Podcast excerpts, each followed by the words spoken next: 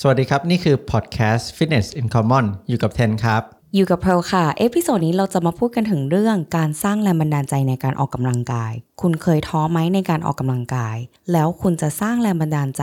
ในการออกกำลังกายได้จากไหนบ้างเพื่อที่จะออกกำลังกายได้เป็นประจำและสุดท้ายนี้เราจะมาพูดถึงการสร้างวินัยในการออกกำลังกายอย่างเป็นสม่ำเสมอด้วยครับเราสองคนไม่ได้เป็นเทรนเนอร์แล้วแต่อยากจะออกมาแชร์ประสบการณ์และความคิดเห็นส่วนตัวดีๆที่เราเคยทำแล้วมันดีต่อสุขภาพร่างกายของเราและสุขภาพจิตใจของเราด้วยค่ะเชิญฟังกันเลยครับเพลเคยท้อกับการออกกำลังกายไหมบ่อยมากคือแบบไม่รู้กี่ครั้งอะคือมันหลายๆครั้งก็จะมีเป้าหมายว่าโอเครอบนี้เราอยากจะลดน้ำหนักเท่านี้เพื่อที่จะไปทำอะไรสักอย่างหรือว่ามีเหตุการณ์ว่าจะไปเที่ยวหรือจะแบบฟิตหุ่นให้แบบใส่ชุดว่ายน้ำสวยอะไรอย่างเงี้ยหรือว่าฟิตหุ่นเพื่อไปแต่งงานใช่ จริงๆนะแล้วทุกครั้งอ่ะมันมีหลายโมเมนต์มากที่เรารู้สึกว่าทำไมเรากลับมาอ้วนง่ายจังวะทำไมน้ำหนักเราแบบเหมือนพอเราหลุดไปแค่นิดเดียวอ่ะคือความท้อของเราอ่ะเกิดขึ้นบ่อยมากว่าฉันออกกำลังกายมาไม่รู้กี่วันกี่ปีกี่คืนอะแต่เกเรแค่ประมาณ5วันอะกลับมาบวมกลับมาอ้วนอีกแล้วแล้วทำยังไงต่อพอรู้สึกว่าเอ้ยพอเราหลุดแค่ 3-4 วันแล้วเรากลับมาบวมกลับมาอ้วนแล้วเราก็แบบท้อไม่มีแรงบันดาลใจที่จะกลับเข้ารูทีนเดิมหรอหรือว่าเราปล่อยตัวเองหนักกว่าเดิมคือเมื่อก่อนอะเราไม่สตรองเท่าวันนี้นะคืออย่างวันเนี้ยเราเพิ่งกลับมาจากต่างประเทศใช่ปะเราก็รู้สึกว่าน้ำหนักขึ้นระดับหนึ่งดูบวมขึ้นอาจจะไม่ได้น้ำหนักขึ้นแต่รู้สึกบวมเพราะว่าทานอาหารที่ปกติไม่ค่อยได้ทานแล้วก็ไม่ได้ออกกำลังกายใช่ปะแต่เราก็รู้ว่าโอเคใจเย็นถ้าเรากลับมาทำเหมือนเดิมกินเหมือนเดิมเข้ารูทีนเดิมอะเดี๋ยวทุกอย่างก็กลับมาง่ายๆแต่เมื่อก่อนเราคนเดิมสมัยก่อนเราไม่รู้ไงเราก็จะแบบว่าเหมือนฟอร์สตัวเองอะโอเคแบบพอเรากลับมารู้สึกว่าเราอ้วนขึ้นเราก็จะแบบลุยแบบต้องอดอาหารต้องออกกำลังกายให้หนักมากขึ้นกว่าเดิมใช่แล้วเราจะรู้สึกว่าโอเคเราเริ่มกลับมาจุดปกติโอเคแบบซึ่งเรารู้สึกว่ามันก็ไม่ได้ดีนะคือทำอย่างนั้นอะแล้วคือเหมือนแบบออกกำลังกายเอ็กซ์ตรีมแล้วก็ไปเที่ยวแล้วก็คือยัดทุกอย่างที่อยากจะกินเข้าไปจุดท้อก็คือจุดที่กลับมาแล้วรู้สึกว่าตัวเองต้องพยายามเยอะเหลือเกินอะที่จะแบบที่จะกลับไปตัวเท่าเดิมแล้วถ้าเป็นจุดท้อที่ว่าเราออกกำลังกายมาหลายปีแล้วหรือว่าอาจจะเพิ่งเริ่มออกแต่ว่ารู้สึกว่ามันเหนื่อยจังเลยมันไม่รู้จะทำไปเพื่ออะไรแล้วเหมือนช่วงแรกๆเรามีเป้าหมายใช่ไหมแต่พอเราทำไปได้สักพักนึงแล้วเราแบบเฮ้ยเราท้อเราตื่นขึ้นมาทำไมเราไปทำไมวันนี้ไม่มีแรงเลยฉันไม่อยากไปไม่มีแรงบันดาลใจที่จะแบบไปออกกำลังกายแล้วอะเคยเป็นไหมเคยก็เคยรู้สึกว่าแบบแบบไปอีกแล้วหรอทุกวันนี้เป็นไหมไม่ได้จะพูดมันมีบางวันที่เป็นที่รู้สึกว่าไม่ได้อยากไปอะไม่ได้อยากไปยิมไม่ได้อยากไปออกกำลังกายไม่ได้อยากแบบไม่ได้อยากขยับคือวันนี้ขออยู่เฉยๆได้ไหมขอไปแบบไปนวดได้ไหม แล้วสุดท้ายคือไปนวดหรือไปออกกำลังกายแต่เรารู้สึกว่าเราก็เก่งระดับหนึ่งนะเราเป็นคนที่ค่อนข้างมีวินัยคือเรารู้สึกว่า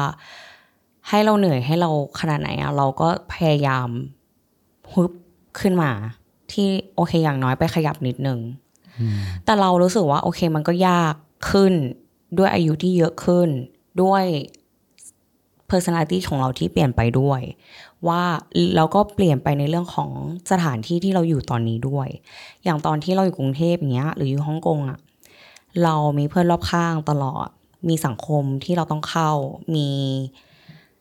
พอเราอยู่ในโลกสังคมอ่ะเราก็อยากจะดูดีเราก็อยากจะหุ่นดีเพราะเวลาเราไปทานข้าวกับเพื่อนถ่ายรูปลงโซเชียลหรือว่าแบบมีคนเห็นเราตลอดเราดูดีเนาะมีคนเห็นเราตลอดเขาก็จะแบบเฮ้ยวันนี้สวยจังเฮ้ยหุ่นดีอะไรอย่างเงี้ยแต่ตอนทุกวันเนี้ยโอเคอยู่ภูเก็ตเราก็ไม่ได้มีสิ่งแวดล้อมที่มัน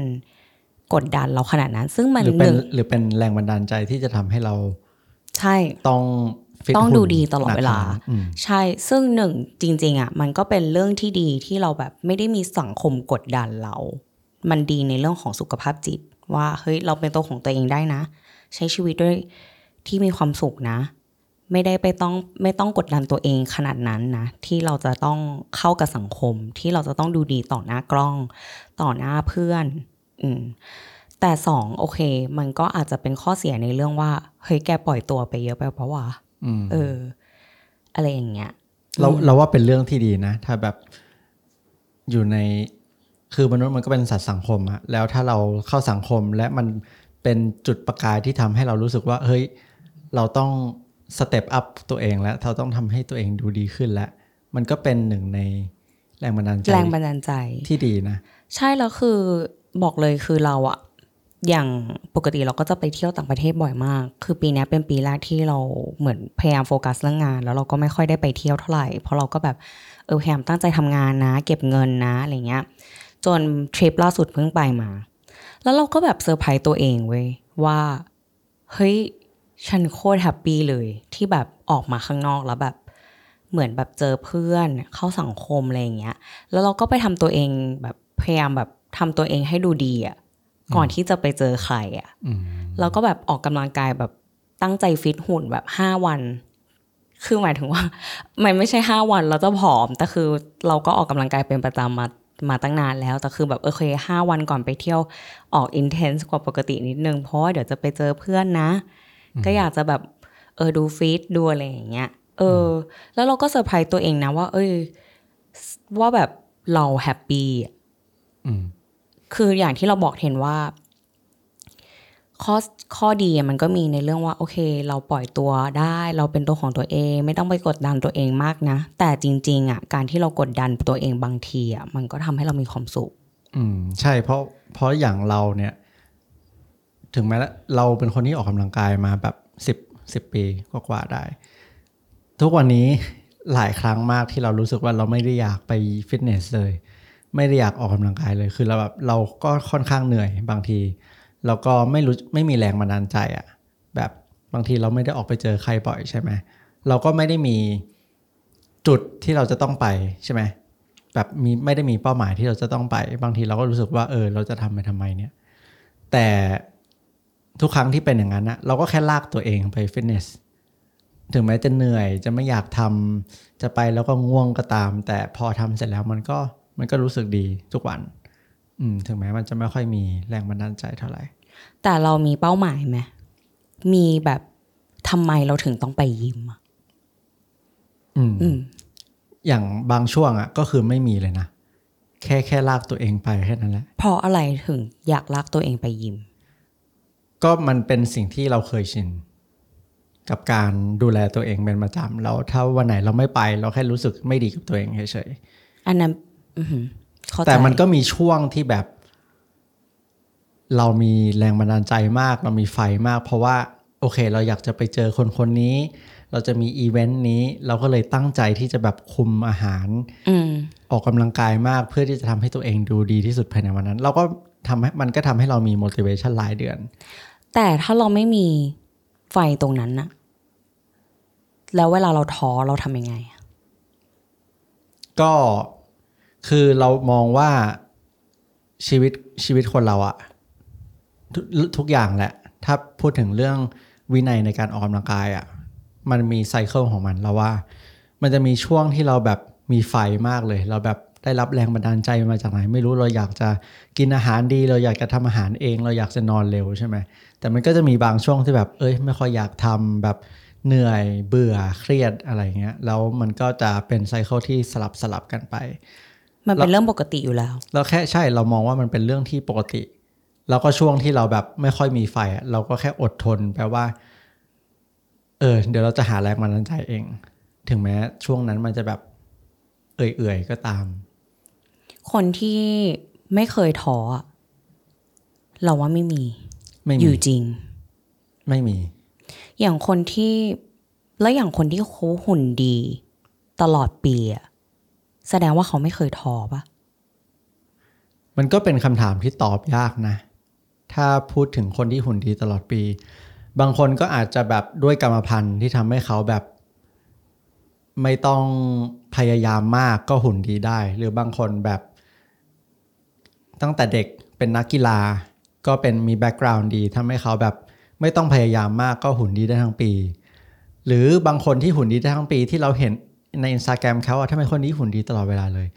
เราก็ไม่รู้ว่าเขาทำอะไรเขาใช้ตัวช่วยใช้ยาใช้ฮอร์โมนหรือเปล่าถูกไหมบางทีเราอย่าไปตัดสินกับคนที่ว่าเอ้ยทำไมคนนี้หุ่นดีได้ทั้งปีเลยทำไมฉันทำไม่ได้เลยซึ่งเพลน่าจะเข้าใจนะว่าการที่รักษาหุ่นให้แบบลีนรักษาไดเอทให้ได้แบบเป๊ะ 100% ตลอดเวลามันเป็นอะไรที่เครียดและยากมากโดยเฉพาะสำหรับคนทั่วไปที่แบบไม่ได้เป็นนักกีฬาหรือว่าเป็นเทรนเนอร์ที่แบบนี่คือหน้าที่การงานของเราถูกไหมใช่ใช่ถ้าเป็นคนธรรมดาเป็นอะไรที่ค่อนข้างยากด้วยความเครียดจากการทำงานด้วยใช่คือเราคิดว่าเรื่องท้อหรือเรื่องแบบเฮ้ยฉันพยายามกินคลีนลดน้ำหนักมาตั้งนานอะกลับไปเกเรแป๊บเดียวอะน้ำหนักขึ้นอีกแล้วรู้สึกไม่ไหวแล้วทำไมวะอะไรเงี้ยเราก็เลยรู้สึกว่ากลับไปกินแย่ๆเหมือนเดิมแล้วกันพอละเคยมีโมเมนต์นั้นไหมก็มีแบบโอ๊ยเบื่อแล้วลดน้ำหนักไม่เวิร์กสักทีเราคิดว่าหลายคนมีโมเมนต์นั้นแต่เราอะรู้สึกว่าโอเคมีโมเมนต์ที่เราเกเรอะมันเป็นเรื่องที่ดีเว้ยคือแบบมีโมเมนต์ 20% ที่ให้ตัวเองได้กินอะไรบ้างกินอะไรดีๆกินอะไรที่มันไม่ต้องแบบคลีนตลอดเวลาก็ได้ซึ่งมันเป็นเรื่องที่เฮลตี้แต่ถามว่าถ้าเราใช้ความท้อที่เราสึกว่าแป๊บเดียวเราก็อ้วนขึ้นมาบั่นทอนการมีสุขภาพที่ดีอ่ะมันเป็นเรื่องที่ไม่ค่อยดีเท่าไหร่ที่แบบโอเคอยากจะหลุดแล้วก็หลุดยาวเลยละกันทีนี้เราเคยเห็นหลายๆคนนะที่แบบมีช่วงหนึ่งแบบอุ้ยเขาฟิตมากเลยเขาตื่นมาตีห้าเขาออกกำลังกายหนักมากแล้วเราก็รู้สึกอิจฉาในใจเนอะเขาไปหาแรงบันดาลใจมาจากไหนแต่นั่นก็คือสิ่งที่เรามองเห็นแล้วมันก็ทำให้เรารู้สึกแย่เนอะว่าทำไมเราแบบเราไม่เอาไหนเลยใช่ไหมแต่คนอยากมันก็วกกลับไปเรื่องเก่าก็คือเรื่องวงจรของมันอะคนพวกนั้นอะคนที่แบบมี motivation มีไฟอยู่สักพักหนึ่งตื่นมาตีห้าต้องลองถามดูเขาทำได้นานแค่ไหนลองติดตามดูส่วนใหญ่ทำได้ไม่นานหรอกสักพักหนึ่งเขาก็จะกลับมาลูปเดิมหรือว่า rebound ก็คือน้ำหนักเด้งกลับขึ้นมาเพราะบางทีอะการที่พยายามอะไรมากๆมันก็เป็นสิ่งที่ยากนะแล้วว่าสิ่งที่สำคัญก็คือทำอะไรให้มันแบบsustain ไปได้เรื่อยๆเข้าใจใช่เรารู้สึกว่าอย่างที่เทมมองอย่างตอนที่เราอะเป็นเทรนเนอร์แล้วเราทำเป็นหน้าที่การงานอะคือมันกลับมาได้ง่ายกว่าคือเรามันเป็นหน้าที่การงานไงมันก็เลยเป็นไม่ใช่แรงบันดาลใจด้วยนะแต่มันเป็นงานมันก็เลยทำให้เราอะฟิตอยู่ตลอดเวลาให้เราเกเรแค่ไหนให้เราแบบกินแย่แค่ไหนเราก็ต้องโอเคเดี๋ยววันรุ่งขึ้นเราก็ต้องกลับไปออกอีกแล้วต้องกลับไปสอนแล้วเวลาเราสอนเราก็ออกแล้วเราต้องเป็นไอดอลให้นักเรียนด้วยถ้าฉันจะหุ่นเละตลอดนักเรียนก็ไม่เคารพซึ่งมันก็เป็นหน้าที่การงานที่เรารู้สึกว่าเราก็ต้องอยู่ในรูปร่างที่โอเคตลอดใช่ป่ะ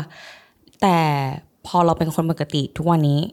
เราไม่ได้มีแรงกดดันเยอะขนาดนั้นว่าฉันจะต้องดูดีตลอดเวลาต่อหน้านักเรียนนะฉันต้องเป็นไอดอลเขานะมันก็เลยทำให้เราแบบใช้ชีวิตโดยที่มีแรงกดดันน้อยลง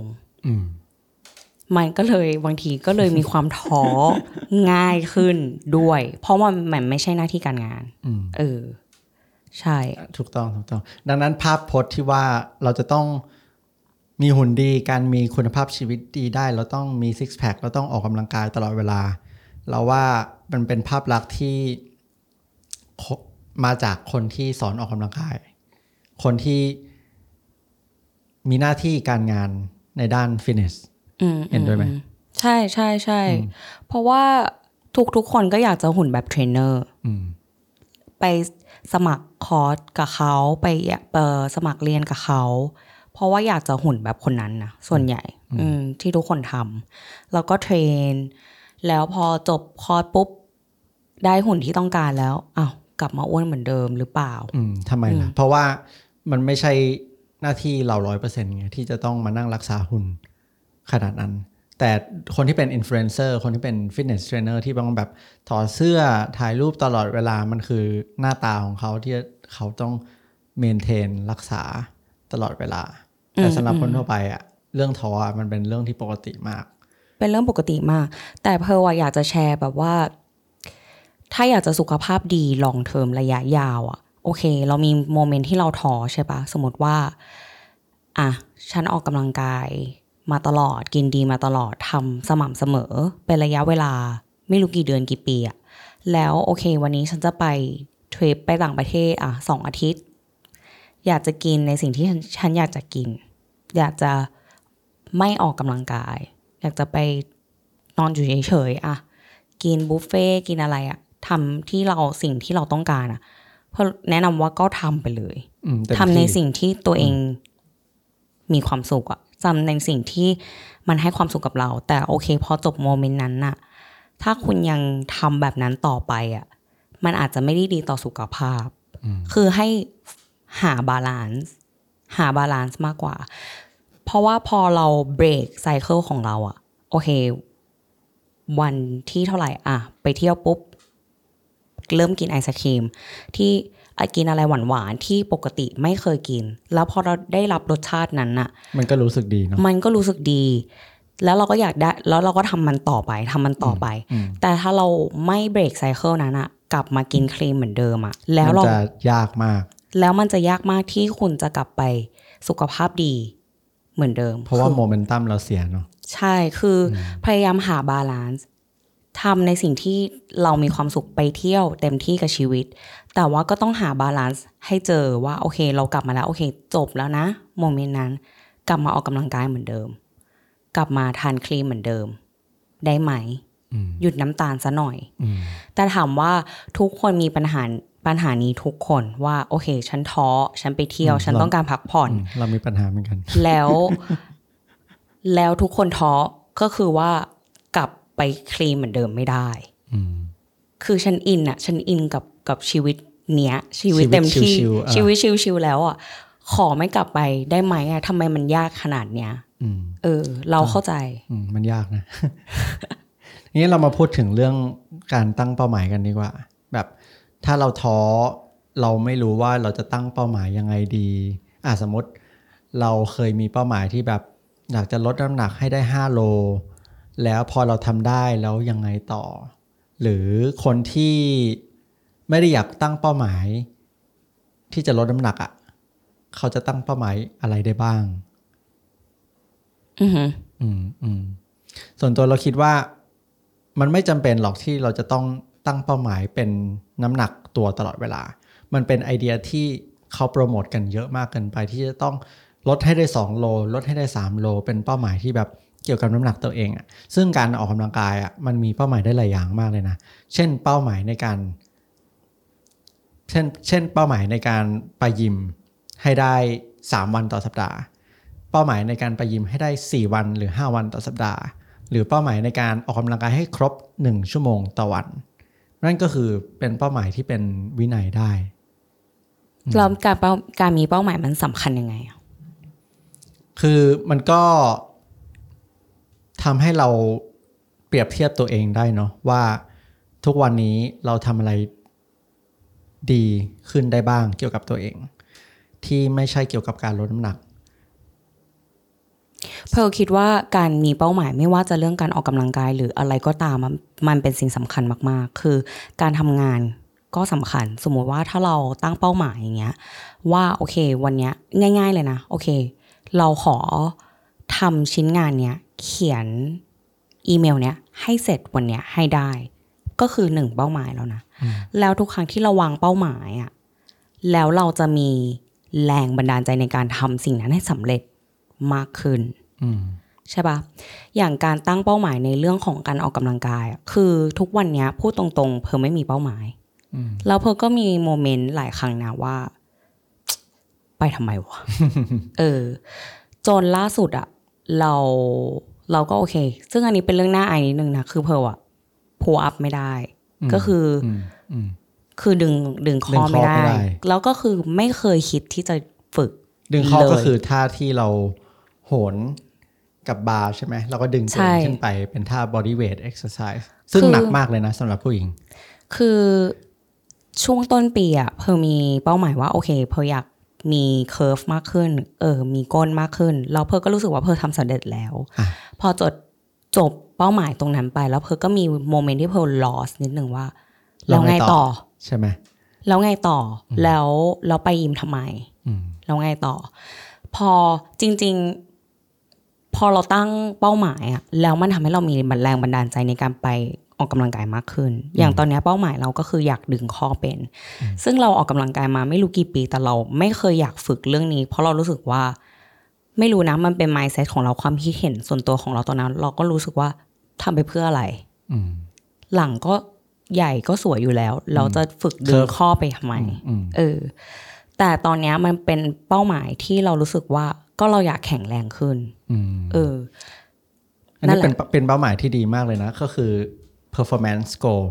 อยากแข็งแรงขึ้นส่วนใหญ่เราจะคิดถึงอย่างที่บอกอะ weight loss goal เป้าหมายลดน้ำหนักแต่ performance goal ก็คือโอเคเราอยากจะดึงข้อได้ในปีนี้หรือเราอยากจะยกสควอตได้เท่าน้ำหนักตัวเรา60โลก็ว่าไปหรือเราอยากจะเดดลิฟต์ได้หรือว่าเราอยากจะ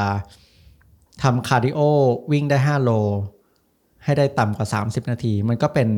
เป้าหมายที่เกี่ยวกับใช่แล้วคือเราคิดว่าถ้าคุณไม่ได้เป็นคนอ้วนอะแล้วรู้สึกว่าไม่ท้อไม่ได้แบบอยากจะไปยิมไปทำไมลองตั้งเป้าหมายอะไรสักอย่างถ้าอยากได้แรงบันดาลใจในการไปออกกำลังกายอย่างตอนที่เราสอนออกกำลังกายอะเราไม่เคยตั้งเป้าหมายเลยไม่เคยเลยว่าแบบจะต้องลดน้ำหนักเท่านี้จะต้อง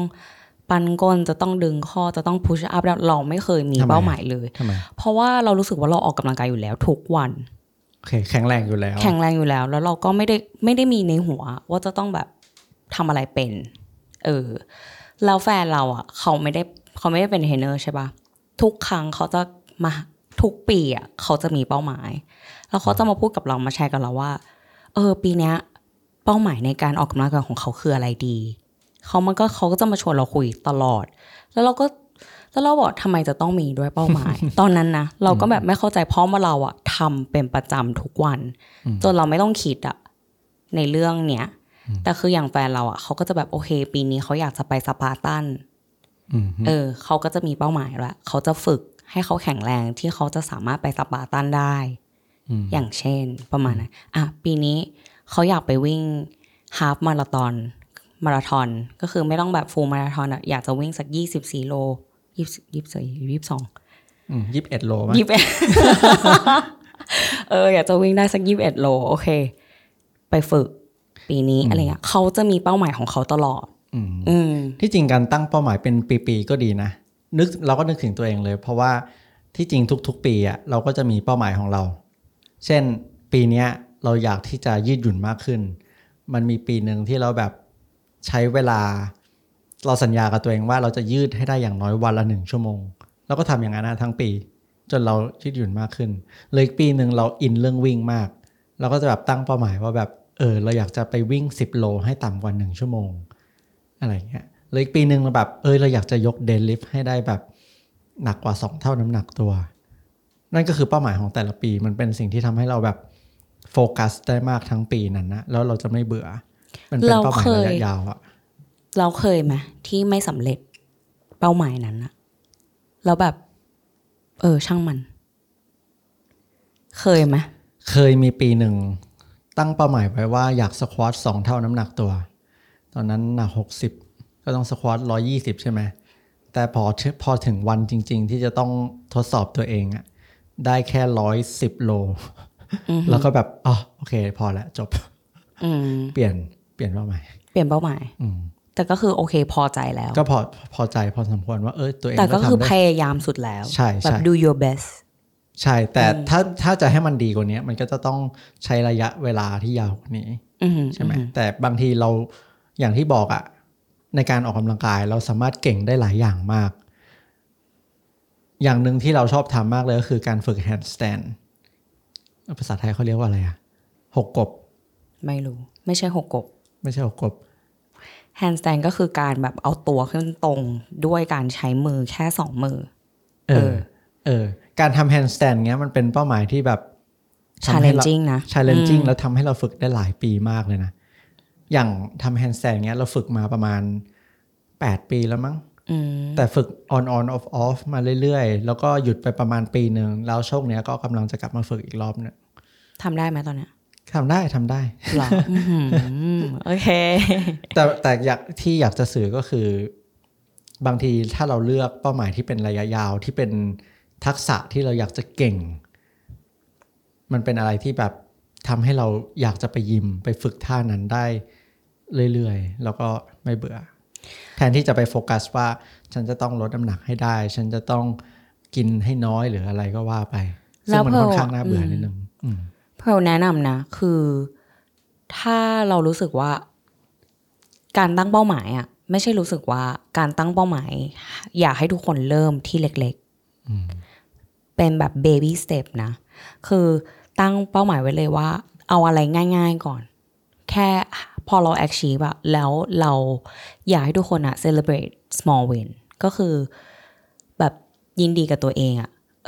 นิดนึงแบบว่าเฮ้ยทำได้แหละแล้วมันจะรู้สึกดีมากเช่นเราค่อยเป็นค่อยไปจากตรงนั้นเช่นเราจะไม่กินน้ำตาล1สัปดาห์1เดือนลองทำดูใช่แล้วมันจะพอเราทำอันนั้นสำเร็จอะมันจะรู้สึกดีมากแล้วเราก็ move on โอเคหรือว่าแบบlevel up นะทำให้มันยากขึ้นทำอะไรได้ต่ออะไรอย่างเงี้ยเช่นเราจะไม่กินอาหารแปรรูปใช่คือไม่ต้องแบบไม่ต้องตั้งเป้าหมายเริ่มจากว่าฉันจะทำแฮนด์สแตนด์ให้ได้ แต่ยังทำง่ายท่าง่ายๆไม่ได้เลยอย่าแบบข้ามสเต็ปเอาทีละเน็กทีละน้อยก่อนใช่แล้วมันจะรู้สึกดีแล้วเราจะรู้สึกว่าเราจะไม่ได้ท้อเร็วขนาดนั้นจริงๆอย่างที่บอกอะการตั้งเป้าหมายที่เป็นแบบการเปลี่ยนนิสัยในแต่ละวันของเราก็ดีอย่างเช่นการงดน้ำตาลการไม่เดินไปซื้อชานมไข่มุกหลังเลิกงานอดใจให้ได้นั่นก็คือเป้าหมายเล็กๆที่เราแบบเป็น small win ที่เราสามารถทำได้ในแต่ละวันเนาะนอกจากการไปออกกำลังกายมันก็มีหลายอย่างที่เราสามารถตั้งให้เป็นเป้าหมายของเราได้ใช่หรือถ้าเราอกหักมาเฮ้ยมันก็เป็นเป้าหมายที่ดีมากเลยนะเราเห็นเพื่อนหลายคนมากเลยนะที่แบบอกหักมาแล้วแบบคือเราเข้าใจผู้ชายมากเพราะเราก็เคยเป็นแบบเวลาผู้หญิงโดยเฉพาะเวลาผู้หญิงแอบไปมีคนอื่นอะไรเงี้ยมันจะเฮิร์ตมากแล้วมันจะแบบเราไม่ดียังไงวะและตรงนั้นเนี่ยมันจะมีไฟอยู่ที่ทำให้เราอะกลับมาสร้างตัวเองหรือฟิตหรือทำให้ตัวเองดีขึ้นได้มากๆทำให้ตัวเองหล่อที่สุดกูจะหล่อกับมันไม่ได้เราเข้าใจเลยนะคอยดูอย่ามาง้อนะซึ่งก็เป็นเป้าหมายที่ดีมากๆดีมากเป็นเป้ามันคือแรงบันดาลใจที่ดีมากๆแฟนคนต่อไปสวยกันเราก็เห็นเพื่อนผู้ชายหลายคนที่หาแรงบันดาลใจจากการอกหักได้เพราะว่าแรงบันดาลใจที่ดีที่สุดก็คืออารมณ์ใช่ไหมมนุษย์ถูกขับเคลื่อนด้วยอารมณ์แต่ถ้าเราอกหักแล้วเราหาแรงบันดาลใจแบบนั้นได้หมายถึงว่าอกหักโอเคเราเจ็บปวดมาแล้วเราก็แบบเอามาสร้างตัวเองเอาความเจ็บปวดตรงนั้นอะมาเป็นแรงบันดาลใจที่ดีในเรื่องของโอเคออกกำลังกายแล้วทำให้ตัวเองดูดีที่สุดเท่าที่จะเคยทำได้ในชีวิตอะมันเป็นเรื่องที่ดีนอกไม่ใช่แบบว่าอกหักแล้วแบบจะไปกินเหล้าจนแบบจะฆ่าตัวตายอะไรอย่างเงี้ยอันนั้นเป็นเรื่องที่ไม่ดีอยากให้ผู้ฟังลองถ้าใครแบบกำลังประสบการณ์ที่แบบกำลังจะอกหักหรือว่าเฮิร์ตอะไรเงี้ยที่จริงตรงนั้นอ่ะประสบการณ์ตรงนั้นอ่ะมันมีอารมณ์ที่สตรองมากๆที่จะทำให้เราแบบที่ drive ให้เราแบบทำให้ตัวเองดีขึ้นพัฒนาตัวเองได้ดีขึ้นมากๆเราอยากแชร์และอย่างล่าสุดที่เราเห็นเทรนลงใน IG โหแบบไปยกน้ำหนักเพราะว่าเพื่อสุขภาพจิต อันนี้เราเห็นด้วยมากเลยคือถ้าใครอารมณ์เสียอารมณ์ไม่ดีอ่ะเข้ายิม เอาอารมณ์นั้นไปลงกับเวทโอ้สบายเวิร์กมากแล้ววันนั้นจะแบบยกได้เยอะแล้วแบบเอาไปลงกับสิ่งพวกเนี้ยแล้วเรารู้สึกว่ามันช่วยให้สุขภาพดีนะสุขภาพจิตดีด้วยสุขภาพดีด้วยใช่โดยที่ไม่รู้ตัวหมายถึงว่ากลับมาบ้านเอาซิกแพคขึ้นใช่ จากที่เครียดความเครียดกลายเป็นซิกแพคแทนอีกเทคนิคนึงที่เราอยากแชร์เวลาแบบถ้าท้อในการไปยิมแบบโอ๊ยไม่รู้จะไปอะไรไปทำอะไรไม่รู้จะไปไม่มีเป้าหมายไม่อยากจะตั้งเป้าหมายแล้วเบื่อลองเปลี่ยนสถานที่ออกกำลังกายดูอาจจะเปลี่ยนไปที่ไปยิมที่แบบสาวๆเยอะหน่อยทำให้เรารู้สึกดีมากขึ้นคือล่าสุดอะเราคือเราก็จะมีรูทีนแหละเป็นประจำที่เราทำเป็นประจำแล้วเราก็จะทำได้ระยะหนึ่งจนล่าสุดเราก็เริ่มรู้สึกว่าโอเคมันเริ่มเบื่อแล้วเริ่มเบื่อนิดนึงถึงเราจะเป็นคนที่แบบมีวินัยระดับหนึ่งอะมันทุกคนมีความเบื่อทุกคนแล้วเราโอเคล่าสุดเราก็คือปกติเราจะปั่นจักรยานประมาณ2อาทิตย์ครั้งไม่ใช่อาทิตย์ละ2ครั้งแล้วช่วงเนี้ยแทบจะไม่ได้ปั่นเลยเราออกไปวิ่งข้างนอกพอเวลาอากาศดีก็คือพวกเราอยู่ภูเก็ตก็คือใช้โอกาสที่อยู่กับธรรมชาติเห็นทะเลอ่ะออกไปวิ่งข้างนอกแล้วรู้สึกดีมากเลยคือเราเป็นคนเกลียดการวิ่งมากนะเมื่อก่อนคือเราไม่ชอบวิ่งเรารู้สึกว่าแบบมัน high impact มันปวดเข่ามันแบบอะไรอย่างเงี้ยแต่คือเหมือนมันอยู่ในหัวเราด้วยมั้งแล้วเราเหมือนติดการปั่นจักรยานไงตอนนั้นพอตอนเนี้ยเราก็โอเคสลับกันไปวิ่งบ้างปั่นจักรยานบ้างวันไหนฝนตกก็ปั่นจักรยานอยู่บ้านพอวันไหนอากาศดีก็ออกไปวิ่งข้างนอกพอเราเปลี่ยนบรรยากาศอะแค่นั้นอะก็รู้สึกแบบโอเคอะโดยแม้นั่นก็คือเหตุผลเพราะว่าเราเป็นมนุษย์ที่มนุษย์เราอะมันเบื่อง่ายและรู้ไหมทำไมยิมถึงชอบเปลี่ยนที่วางอุปกรณ์บ่อยๆแบบทุกๆ 3-4 เดือนเดี๋ยวเขาก็สลับกันอีกแล้วแบบพอเราเข้ามาอีกทีอ้าวดัมเบลอยู่ไหนแล้วเนี่ยเพราะมันทำให้เราแบบอ๋อตื่นเต้นด้วยใหม่ด้วยแล้วเราก็เปลี่ยนจุดที่เราเล่นเดิมๆด้วยใช่ๆดังนั้นเราคิดว่าถ้าเรารู้สึกว่าเราเบื่อแล้วไม่มีแรงบันดาลใจในการออกกำลังกายที่จริงอาจจะไปลองยิมนึงอีกยิมนึงสักเดือนนึงไหมแบบด้วยสภาพแวดล้อมที่มันใหม่ๆอาจจะไปเจอคนใหม่ๆหรืออาจจะไม่เจอคนก็ได้อาจจะไปยิมที่เงียบมากขึ้นมันก็ทำให้เราแบบรีเฟรชได้มากขึ้นคือออกอย่างเดิมนะแต่ลองเปลี่ยนสิ่งแวดล้อมดูอาจถ้าบางคนที่แบบฉันชอบออกที่บ้านอยู่แต่ที่บ้านแต่มันค่อนข้างน่าเบื่อที่จริงการออกไปข้างนอกไปลองไปสมัครยิมดูสักเดือนนึงไม่เสียหายมันอาจจะทำให้เราแบบได้เจอเพื่อนใหม่ๆได้แรงบันดาลใจใหม่ๆได้พูดคุยอะไรอย่างนี้ด้วยใช่ๆๆเพราะบางทีอ่ะเรารู้สึกว่าโอเคทำไปสักพักละช่วงแรกๆทำได้ดีสมมติว่าออกกำลังกายที่บ้านอย่างเดียวนะช่วงแรกๆทำได้ดีมีสมาธิออกชั่วโมงหนึ่งได้เต็มที่หลังๆเริ่มแบบ30นาทีก็เบื่อละอันนี้ลองต้องเปลี่ยนสภาพแวดล้อมดูแล้วมันจะช่วยในเรื่องของการสร้างแรงบันดาลใจในการออกกำลังกายขอบคุณเพื่อนๆที่ฟังพอดแคสต์ Fitness in Common มีคำถามอะไรสามารถคอมเมนต์เข้ามาคุยกันได้นะคะถ้าชอบพอดแคสต์ Fitness in Common สามารถสนับสนุนพวกเราได้ด้วยการกด Subscribe บน YouTube กด Follow บน Spotify และอย่าลืมไปให้เรตติ้ง5ดาวที่ Apple Podcast ด้วยครับมันจะช่วยพวกเรามากๆเลยนะคะแล้วถ้าใครยังไม่รู้พวกเรายังมีคลิปสั้นๆใน Instagram และ TikTok ด้วยค่ะฝากไปติดตามกันด้วยนะคะแล้วเจอกันเอพิโซดต่อไปค่ะ